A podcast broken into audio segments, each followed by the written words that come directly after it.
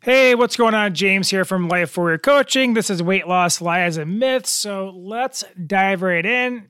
Today's episode three lies about weight loss and what to do instead. So, have you ever met someone who can eat whatever they want and they don't get any weight?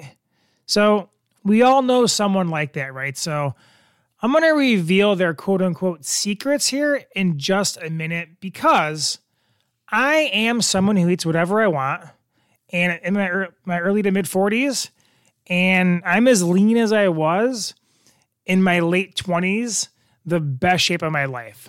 But it wasn't always like that because after I lost weight and got into great physical shape, um,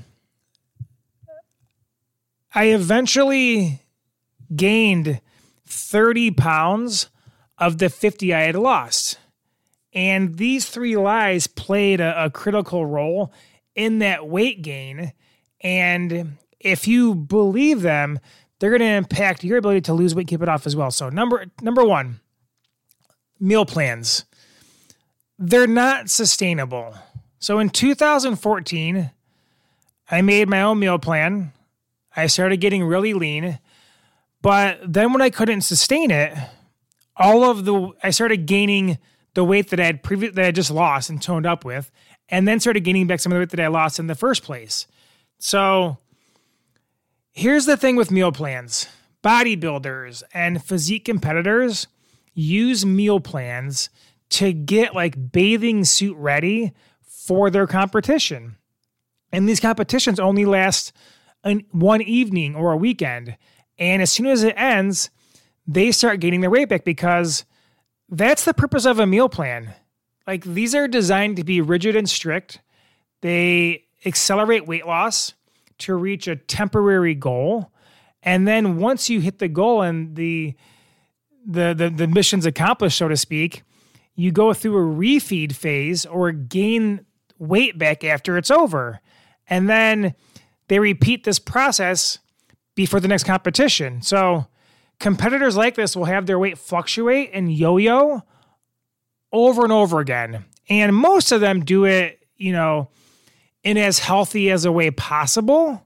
And, you know, it's not healthy to losing gain repeatedly, but they're doing it as healthy as humanly possible. But unless you want your weight to yo yo and fluctuate as well, steer clear of these kinds of meal plans. Now, that's not the same as planning your meals in advance, which I highly encourage you to do because if you want to succeed, you do need a plan. And you can plan your meals in many ways. Like you can plan them a week in advance. You can take two nights a week and plan meals for the next three or four days. You can each morning identify and plan your meal for you know for the evening and like there's a million ways to plan your meals and definitely do that, but don't try to follow restrictive meal plans that don't allow you to eat whatever you want. Okay. Number two, carbs do not effing cause weight gain.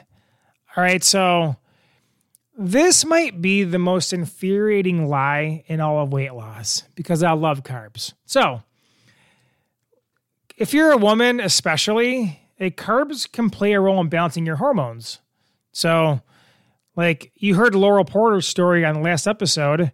When she went keto, yes, she lost weight, but her hair started falling out too. That's obviously not healthy and nor is it normal.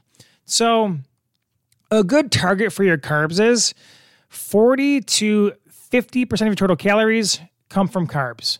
If you're like an endurance athlete and doing like tons of cardio, can go even higher. I used to eat higher ratio of carbs. But for most people listening here, 40, 50% of your calories from carbs will give you the energy you need to, you know, sustain, you know, what you're doing. And obviously, like when it comes to those, like you want to follow the 80 20 principle as close as possible. So 80% of your carbs should come from whole grain carb sources, right? So now maybe you're thinking, but James, I gain weight when I eat carbs.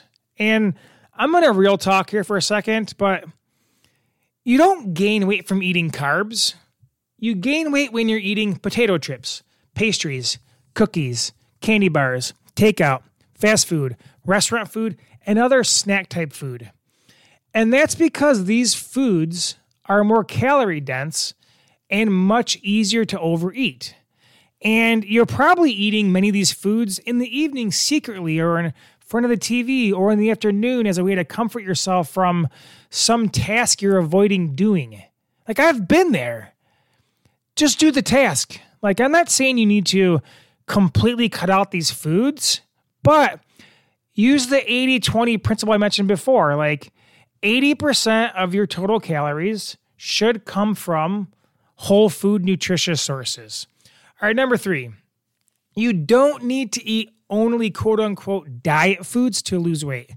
So earlier I mentioned I used to be obese, lost 50 ish pounds, and kept it off for a little while, a few years. Then my weight started to fluctuate. And at one point I gained back 30 of the 50 I had previously lost. So each time that I gained weight, it was the same exact pattern. I saw someone else, like another personal trainer who I thought had better arms or more toned or whatever, more muscular, you know, body than I have. So I'm like, you know what? I'm going to get really serious here and I'm going to tone up and get super lean and cut and more muscular and all this stuff. And each time my pattern started with eliminating non diet foods and eating only diet foods. And each time I would quote unquote get results for a few weeks or so, but then I always fell off track.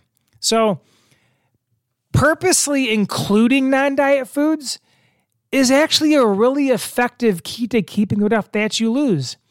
And use that same 80 20 principle. So, next episode, I'm going to kind of dive into more about these things, but hopefully, this helps. And if you enjoy the show, subscribe, rate, review. If you want to follow me on Facebook, you can do that in the show notes.